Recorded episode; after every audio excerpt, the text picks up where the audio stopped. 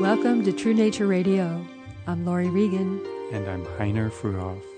Today we'll be continuing the story that we started last week, entitled A Lifetime of Cultivation, The Remarkable Story of Chinese Qigong Master. We've been conducting an interview, or bringing you an interview, with Professor Wang Qingyu, one of the recognized masters of cultivation, specifically Qigong, in China. He's the lifetime professor for traditional Chinese arts of nourishing life and martial arts at the Sichuan Academy of Cultural History. He's also the lineage holder of one of the recognized classical lineages of physical and spiritual cultivation in China. We ended on the last note of Professor Wang, really in a very touching way, telling us about how after an early childhood with a lot of, in some ways, a lot of privilege, but in other ways, a lot of difficulty and a lot of trauma. And specifically, he was forced to study martial arts and Qigong, a system that he wasn't really so interested in at that age. But when he met his teacher, that all changed. Let's continue with the conversation as Professor Wang was asked to tell us more about his relationship with his beloved teacher. I met my master, Li Yunhong, also called Huanxi Dao Ren, the hermit who always smiles, when I was about 11 years old. I originally entered into the Jinjingmen style of martial arts and traditional cultivation education, Wila Shengcun, because I had to survive. My father brought me there so that I wouldn't get assassinated by the rest of my family members. However, what I gained was not just a tremendous treasure trove of knowledge in that area, something that I truly became interested, which was so much in contrast to all of the external practices I'd learned before, the brick breaking and the huffing and puffing, beating against poles, etc. But what was so valuable for me that he was the extremely kind father that I had never known before. I had always felt like an orphan, and all of a sudden here was this old man who was already in his 70s or 80s at the time, who taught me what it means to be a real human being, what it means to be self-responsible, how to become a model for my own children later in life, and how to be a real teacher to the disciples that I've taught them later on. He, of course, also taught me the mechanics of this particular style. And it starts with the Jinjingmen, the Suguzi, with the four characters, the four words that make up the structure of the physical part of this form, which is the moving Qigong practices, starting with something that's called Tou, which is shaking. It's basically jumping up and down to warm up your body and open up the meridians, which is a very simple thing that everybody can learn really easily, but at the same time also very effective. And then the next part was Zou, to walk quite literally, which is continuation of this opening of the meridians is these walking practices, but also all moving practices. These are the Taoshu, the types of forms that people learn nowadays in Kung Fu school also, where you have some movement that is like 10 movements long or 20 movements long, sometimes 70 movements or even more than 100 movements long, as we have very often in Tai Chi Quan. So I learned many of these different kind of movements. And then, of course, the Ding, which is quiet meditation, standing, sitting down, lying down. And finally, ho, which means screaming, but is basically working with sound, vibrating the inside of your body by working with different kinds of sounds that will move to different places in your body and clear negative energies there. I learned, therefore, a mixture from him of Confucian content, which includes a lot of the philosophical and cosmological and morality-oriented classics of Chinese culture. Then, of course, the martial arts part. Then there was a lot of medical instruction, different medical formulas, acupuncture, acupressure, and as I will go into in a minute, is this teaching of secret points that can either freeze or unfreeze a person. And I learned the spiritual content of what the Chinese call Dao, the way of Daoism, and for Buddhism. And I learned Yi, the techniques of the person who is a wandering craftsman, able to sustain himself and others through the collection of herbs and martial performances on the marketplace, etc. All in all, I should say, I had the privilege of being initiated into one of the high-level lineages of China, where it wasn't just about breaking some bricks, but it was about the whole package. So at this point, it was very clear that something significant had changed for Professor Wang at this stage of his life. So we asked him about why that was. Was it the nature of the details of the practices themselves, or was it really about the nature of how he was being taught? What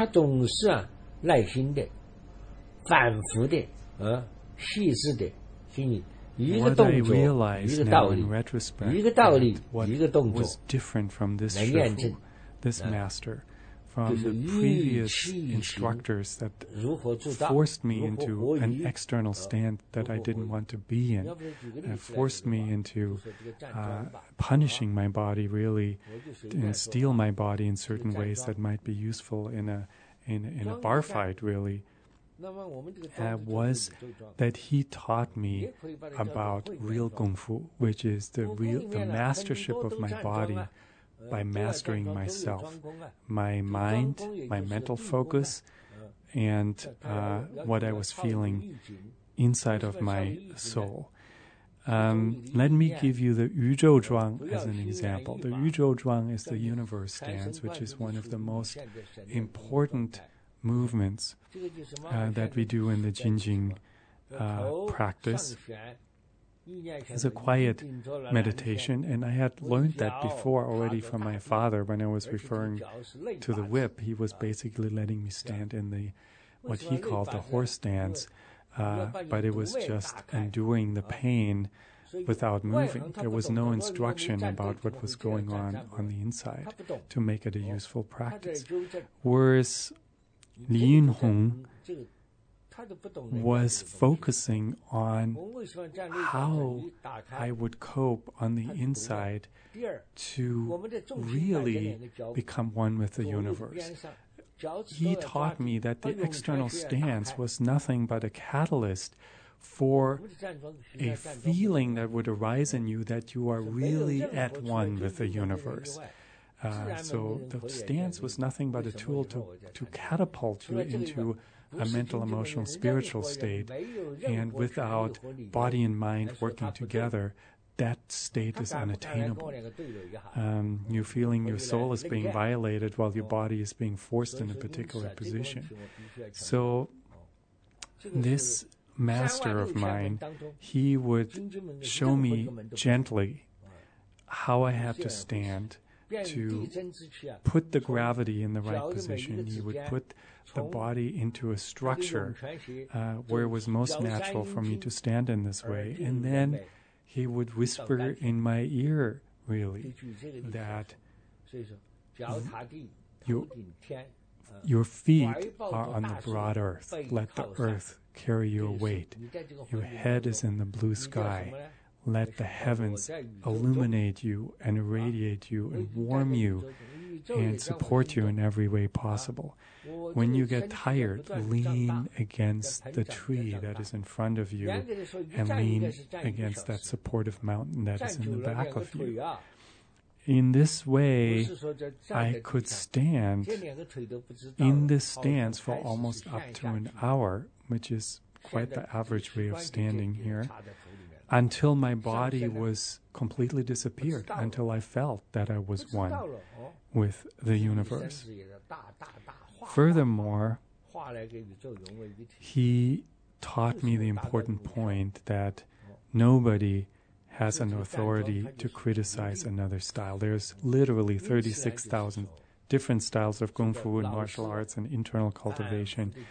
And in the philosophy, there is an unspoken codex in the martial arts world that you might have your own opinions about somebody else's style on the inside, but you don't overtly criticize people on the outside. You say nothing but positive things about them.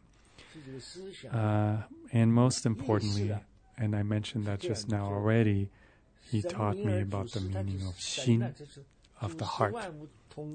The mental focus and the spiritual presence of one's entire being in any kind of movement practice is the heart of real Kung Fu. And without him, I would have never learned that. We asked Professor Wang to continue to educate us about exactly what's happening in the cultivation process. How does this make one healthy? How does it change one's life? How does it lead to transformation? And how is this process intimately involved in the specific relationship that he had with his teacher? The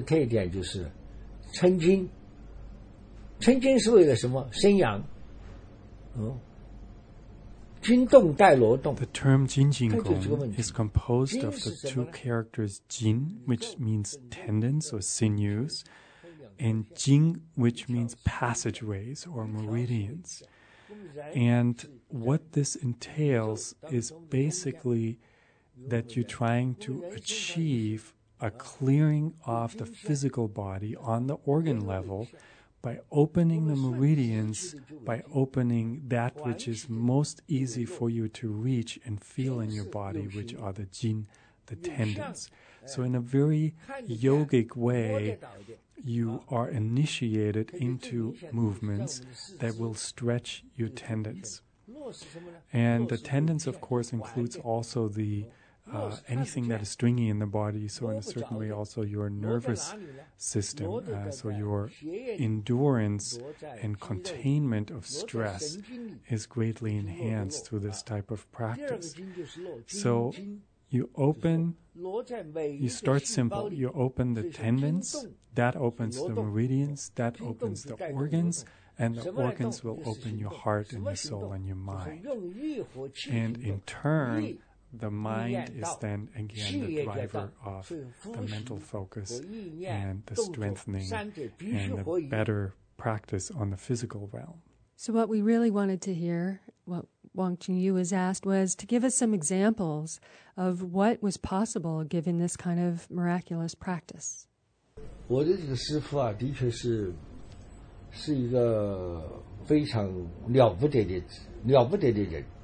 teacher Li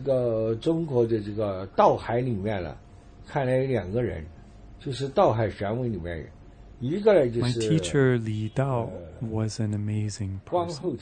He was not only a very educated person whose traces you can track in the annals of the sacred mountain of Qingcheng, who passed the government examination and could have comfortably retired into some government post where he would live off the land and his community, but he took it upon himself to actually revolt late in the history of the Qing Dynasty. There was something that was called the Boxer Rebellion, and had to escape from the police people, from the military police at the end of the Qing Dynasty, and he became a Daoist monk.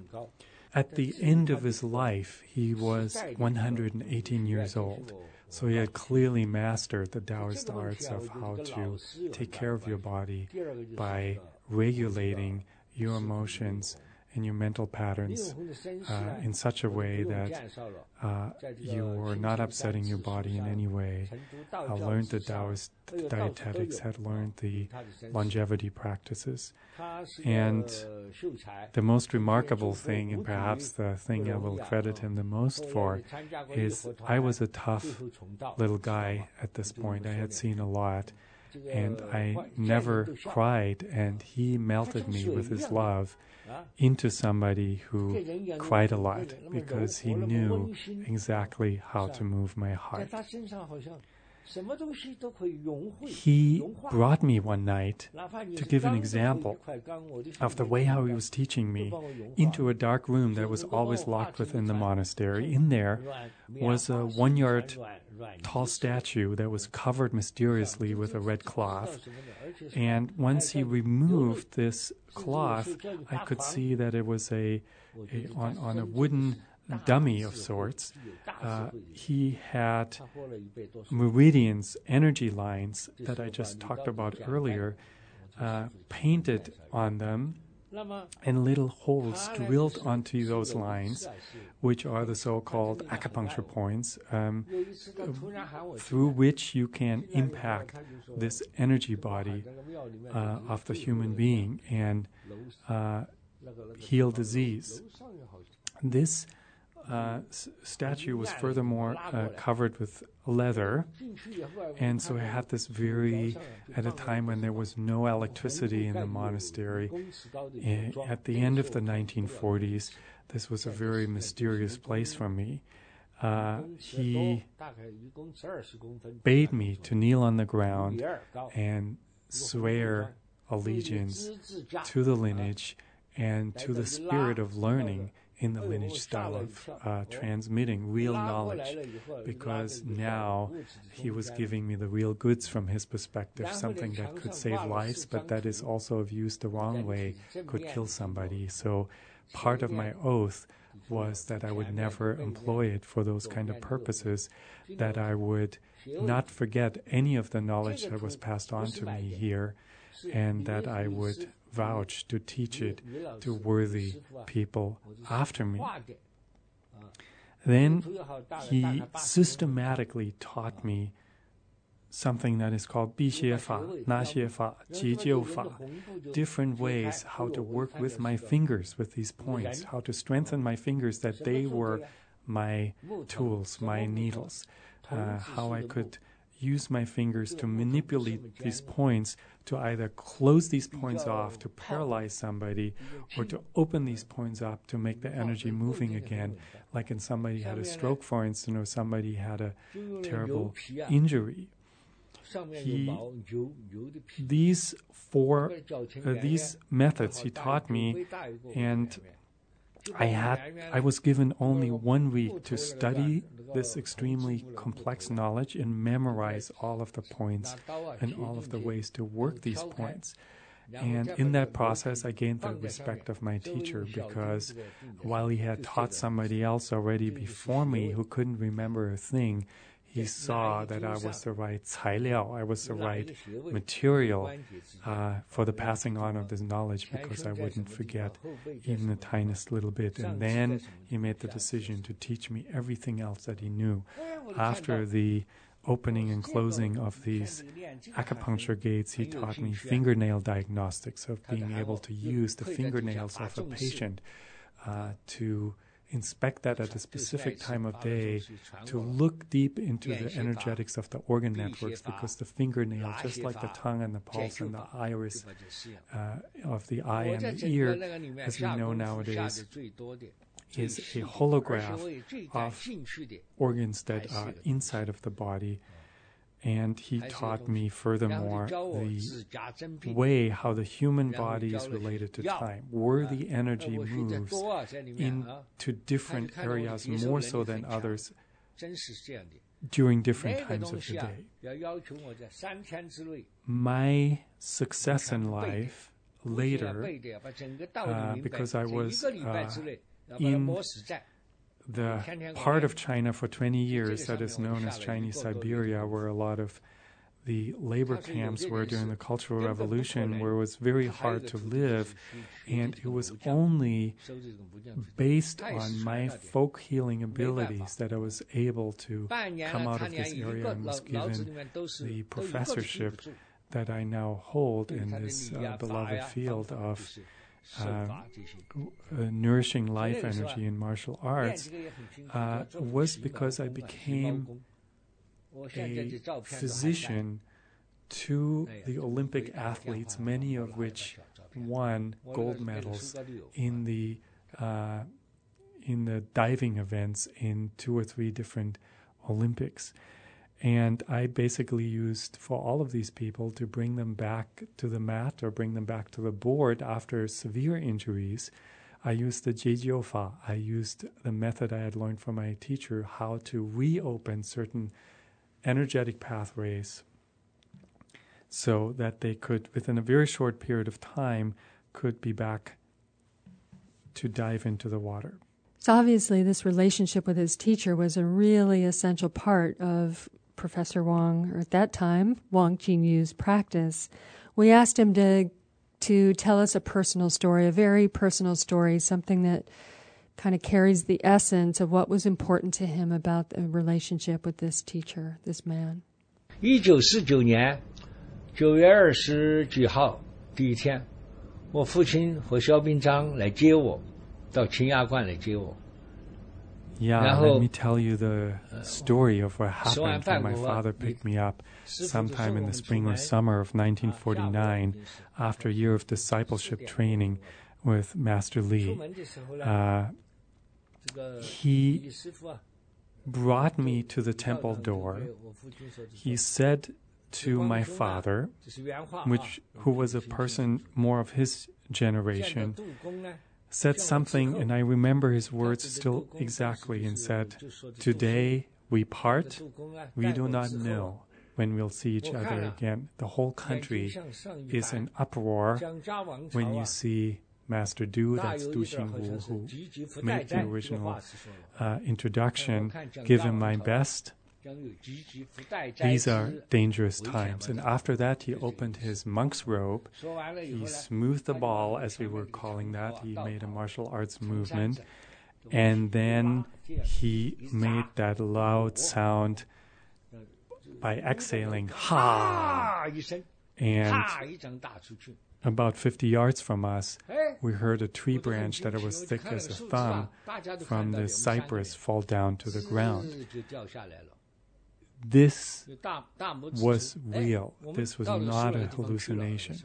Even if you scratch out my eyes, I won't revoke this statement.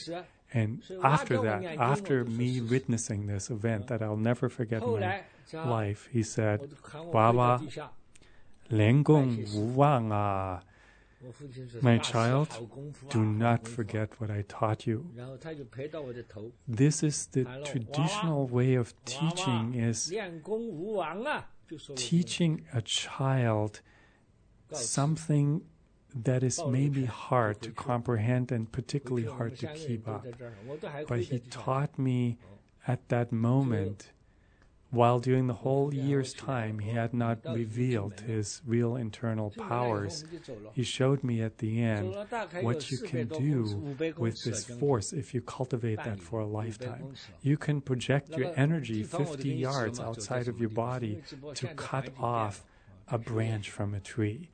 And that is, of course, something that kept me motivated, the memory of this event, to honor my teacher on one hand, but on the other hand, to go after this elusive mastery of something that powerful. And after that happened, I should mention, my father waited until the monk had gone into the monastery.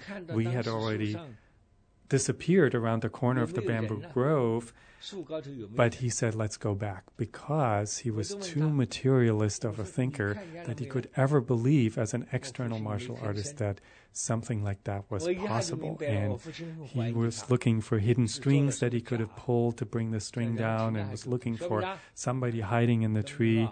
In the end, he just says, "想不通," I can't figure it out. I don't know how I did it. That's amazing, because he, of course, only believed in his fists, his gun, and his knife. Of course, today we understand more. We know about Einstein's theory and quantum physics and those kinds of things, so we know more about the concept of energy and how it can move and how it's not limited to just one locality.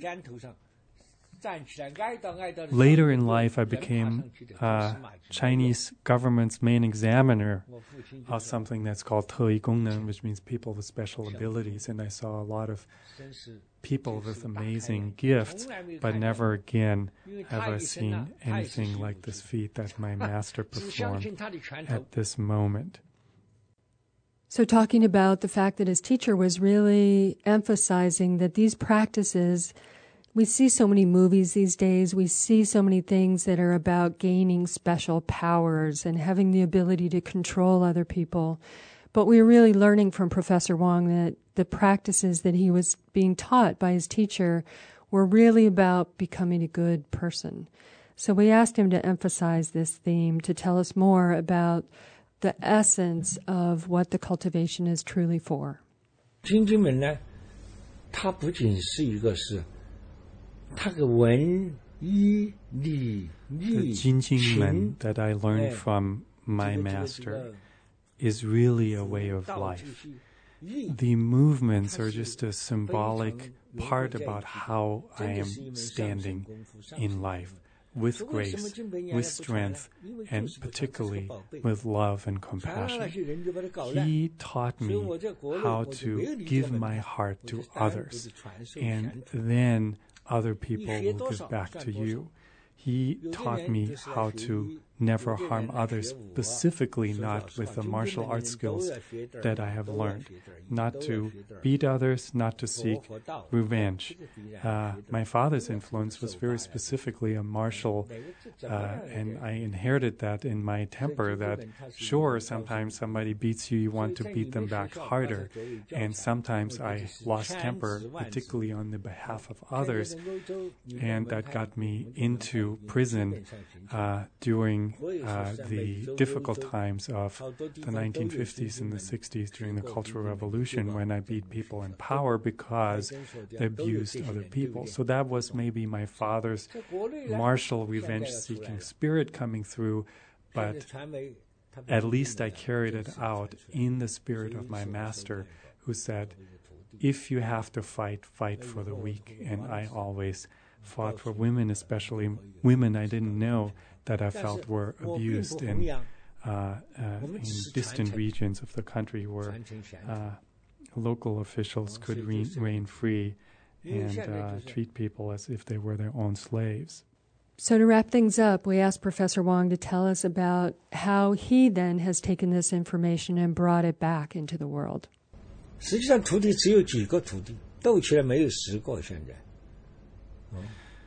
Since I left my teacher, I've become a teacher myself, a teacher of literature, a teacher of philosophy, a teacher of martial arts, and my students probably altogether number in the tens of thousands, but those are all people that only studied one thing with me in sort of a regular class type of environment or a weekend seminar type of thing.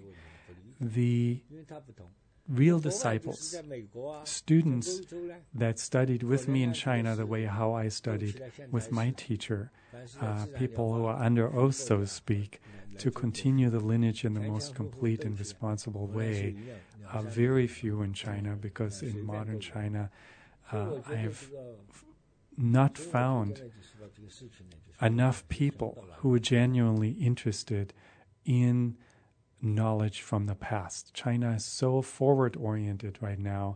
Everybody wants to modernize, study business, study English, that what I have to teach is something from the feudal past that people generally, particularly intelligent people, tend to stay away from.